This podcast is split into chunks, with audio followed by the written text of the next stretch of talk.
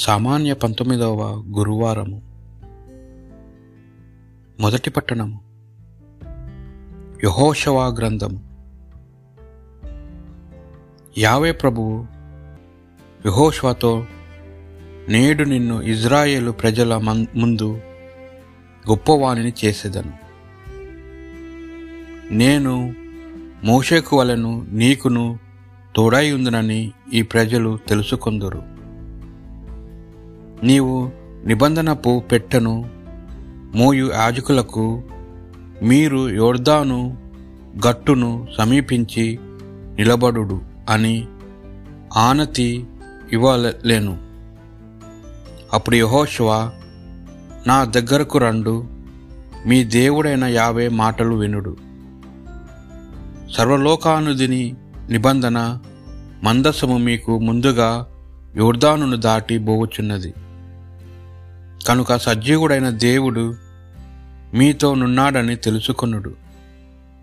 అతడు కనాయులను ఇత్తియులను హివ్వీయులను పెరిసీయులను గిర్గాషియులను అమోరియులను మోయాబ్ యోబూసీయులను మీ ఎదుట నుండి తప్పక వెళ్ళగొట్టునని గ్రహింపుడు.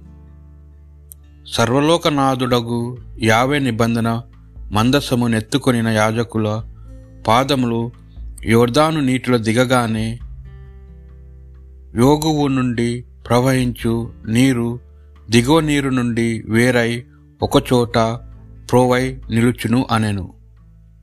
యహోశివ ఆజ్ఞ ప్రకారము యోర్దాను నదిని దాటుటకు ప్రజలు శిబరము నుండి బయలుదేరిరి. యాజకులు నిబంధన మందసమును నెత్తుకొని ప్రజల ముందు నడిచిరి. యోర్దాను నది కోతకాలమున పొంగి ప్రవహించును. నిబంధన మందసము మోయువారు యోర్దానులో దిగిరి. వారి పాదములు నీలంటగానే యోగువ నుండి పారు నీరు ఆగిపోయెను. సారే తాను చెంతనున్న ఆదాము పట్టణము వరకు చాలా దూరము నీలో కరసాగగా ఏర్పడెను. దిగువ వైపు అరాబా అనబడు ఉప్పు సముద్రంలోనికి ప్రవహించి నీరు పూర్తిగా ఆగిపోయాను. ఇజ్రాయేలు ప్రజలు ఎరిక్కో పట్టణమునకు ఎదురుగా నదిని దాటిరి. ఇజ్రాయేల్ ప్రజలు అందరును ఆరిన నేలపై నదిని దాటిపోవు వరకు నిబంధన మందసము మో యాజకులు నది నడుమ ఎండిన నేలపై నిలబడిరి. ఇది ప్రభువాక్ భక్తి కీర్తన. ఇజ్రాయేలు ఐగుప్తు నుండి విడలి వచ్చినప్పుడు యాకోబు వంశజులు అన్య భాష గల జనుల నుండి బయలు నిలినప్పుడు యూదా ప్రభువునకు పవిత్ర స్థలము ఆయను. ఇజ్రాయేలు అతడి సొంత రాజ్యము ఆయను. సముద్రము ఆయనను చూచి పారిపోయెను. యోర్దాను వెనుకకు మరలెను. కొండలు కొండలు పొటేలు వల్లే గంతులు వేసెను. తిప్పలు గొర్రె పిల్లల వల్లే దుమికెను. సముద్రము నీవు పారిపోనేలా యోర్దాను నీవు వెనుకకు మరణనేలా పర్వతములారా మీరు పొట్టేలు వల్లే గంతులు వేయనేలా. తిప్పలారా మీరు గొర్రె పిల్లల వలె దుమకనేలా. సువార్త పట్టణము. పునీత మత్తయ్య గారు రాసిన సువార్త. ఆ సమయమున పేతూరు యేసు వద్దకు వచ్చి ప్రభు నా సహోదరు నాకు ద్రోహము చేయుచుండా నేను ఎన్ని పర్యాయములు అతన్ని క్షమింపవలను? ఏడు పరాయముల? అని అడిగాను. అందుకు యేసు ఏడు కాదు ఏడు డెబ్బది పర్యాయములు అని సమాధానమిచ్చాను. ఏలయన పరలోక రాజ్యము ఇట్లున్నది. ఒక రాజు తన సేవకులను నుండి లెక్కలు సరిచూచుకొన గోరెను. ఆ రాజు లెక్కలు చూచుకొన ప్రారంభింపగా కోటి బరహాల రుణస్థుడొక్కడు అతని సముఖమును తీసుకొని రాబడెను.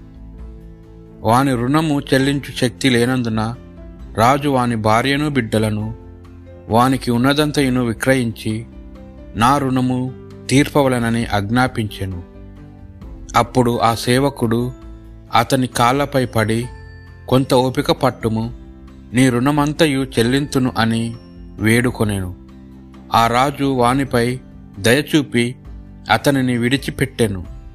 వాని అప్పును కూడా క్షమించెను. కాని అదే సేవకుడు వెలుపలికి వెళ్ళి తనకి కొంత ధనము రుణపడి ఉన్న తన తోడి సేవకులలో ఒకరిని చూచి నీ అప్పు చెల్లింపుము అని గొంతు పట్టుకొనెను. ఆ తోడి సేవకుడు అప్పుడు సాగిలపడి కొంచెము ఓపిక పట్టిన నీ రుణము మంతయు చెల్లింతును అని ప్రాధేయపడెను. అందులకు వాడు అంగీకరింపక రుణము తీర్చు వరకు వానిని చెరసాలలో వేయించెను. ఇది చూచిన తోటి సేవకులు ఎంతో బాధపడి జరిగినదంతయు తమ యజమానునకు ఎరిగించిరి. అప్పుడు ఆ యజమానుడు వానిని పిలిపించి నీచుడా నీవు నన్ను ప్రార్థించుటచే నీ రుణమంతయు క్షమించి తిని. నేను నీ పట్ల దయచూపినట్లు నీవు నీ తోటి సేవకునిపై దయచూప వలదా అని మండిపడి బాకీనంతయు చెల్లించు వరకు వానిని తలారులకు అప్పగించెను.